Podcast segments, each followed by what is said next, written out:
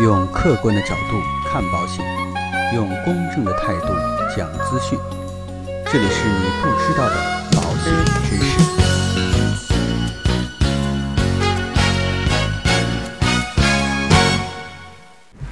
好，各位亲爱的朋友们，最近几天啊，跟大家讲了不少有关于重疾险方面的一些话题。这个呢，也算是响应国家保险信保的相关的号召吧。今天呢，我们来继续来聊一聊有关于重疾险方面的一些内容。有一些对于重疾险不太了解的朋友啊，可能有这样的疑问：为什么想买个重大疾病保险，每次的保费一交就要交二十年，交三十年？难道这个重大疾病保险就不能像车险一样一年一交吗？这个呀、肯定是保险公司有猫腻，这变相的保险公司就在圈钱。那到底这个问题的真实答案是什么？真的是跟这位朋友所想的一样吗？其实啊，我想答案您可能已经知道了。这个朋友的想法肯定是错误的。保险公司呢，之所以主推长期型的重疾险，其实并不是为了圈钱，而是为了均衡费率，是为了让客户不光年轻的时候有保障，年老的时候依然可以有保障。那可能讲到这里，有很多的朋友还是不理解，那我们就详细的跟大家进行一些推理和推导，看一下能不能打消大家的一个疑虑。其实呢，人呐、是群体性的动物，既然是一种群体性的动物，肯定就有一定的数量级。那保险公司究竟是按照什么来计算我们的保费的呢？这个肯定不是拍脑袋，也不是各家保险公司自己来算出来的，它是根据中国人身保险业重大疾病经验发生率表（二零零六到二零一零）这样的一张表来测算一个人群当中发生重大疾病的概率的。什么意思呢？比如说有一百个人，可能我并不知道这一百个人当中，其中的某一个、某两个到底是在多少岁的时候会得重大疾病。但是呢，人多了之后啊，发生重大疾病呢，就会有个概率产生了。我记得原来有一句话呀、叫做“人生就像打电话，不是你先挂，就是我先挂”。那什么意思呢？比如说这群人里边，我可能猜不到究竟是谁在一年当中会得重大疾病，但是人多了之后，我就知道大概有百分之十或者百分之二十的人。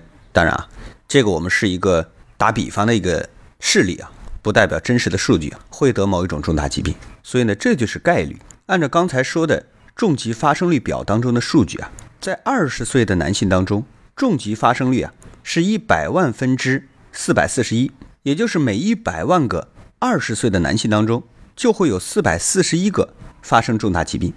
好了，那知道发生重大疾病的人数之后，那我们就来算一算，比如说呢，每个人重大疾病的保额是十万块钱，那到底每年需要交多少保费呢？好，总人数呢一百万，会有四百四十一个人发生重疾，每个人的保额呢是十万，那保险公司呢，在这一年当中所产生的理赔款就是四百四十一乘以十万，等于四千四百一十万。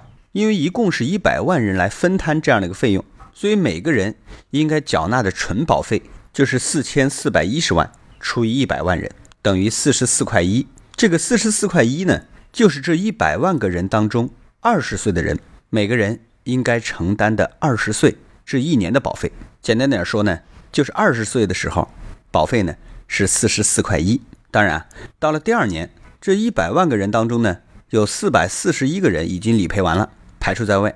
当然啊，在这里呢，我们就不讨论什么多次理赔呀、像这样的情况啊，因为说多了大家也不明白。一百万人减掉四百四十一个人，还剩九十九万九千五百五十九个人。那么这些人当中呢，在第二年，也就是在二十一岁的这年，会有多少人发生重疾呢？这个还要再去查一下表。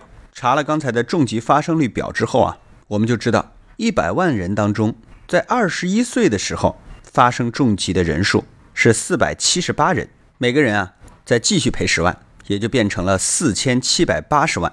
然后呢，再按照刚才的九十九万九千五百五十九人来进行分摊，最后啊，每个人大概要分摊四十七块八毛二，也就是在二十一岁的时候啊，其实你买十万块钱的保额，纯保费啊，只需要四十七块八毛二。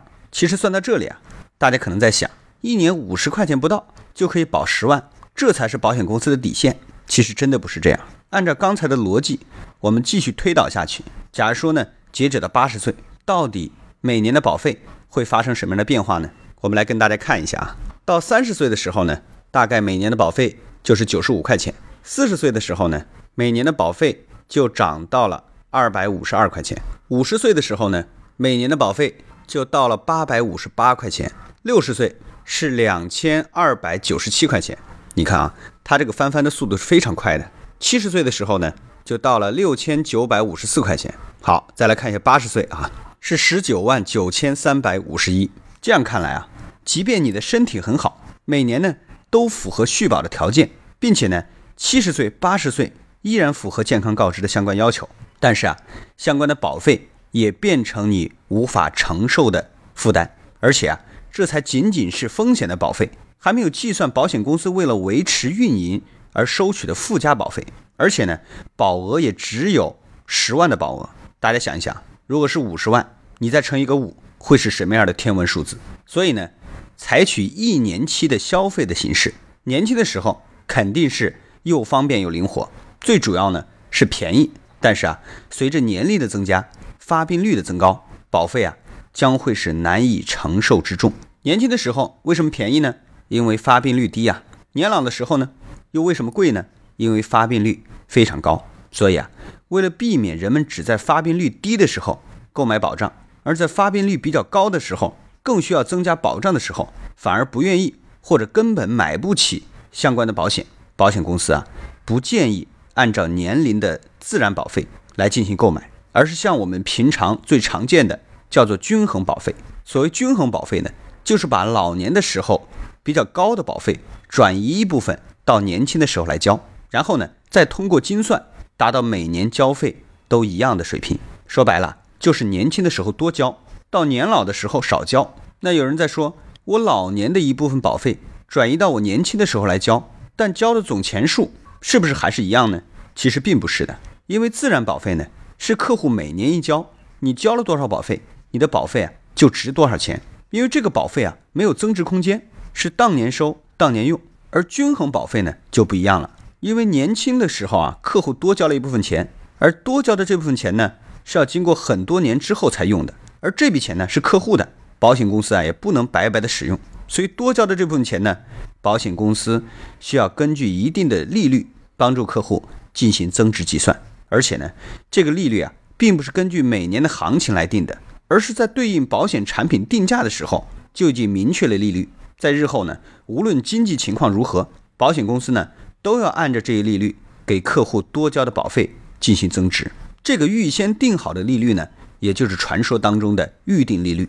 因为未来需要多少保费是固定可算的，所以啊，产品的预定利率越高，客户当下所需要承担的保费就会越少，反之呢就会越多。所以啊，即便是不考虑未来能不能继续续保的问题，一年期的消费型重疾险仍然具有很大的局限性。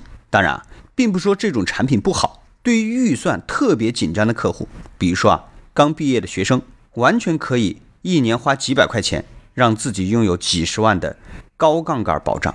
而对于一个成熟的家庭而言，一年期的重疾险仅适用于增加保额，绝对不适合作为核心的保障。好了，那今天呢，就跟大家讲了有关于重疾险费率计算相关的一些内容，希望对大家在选择。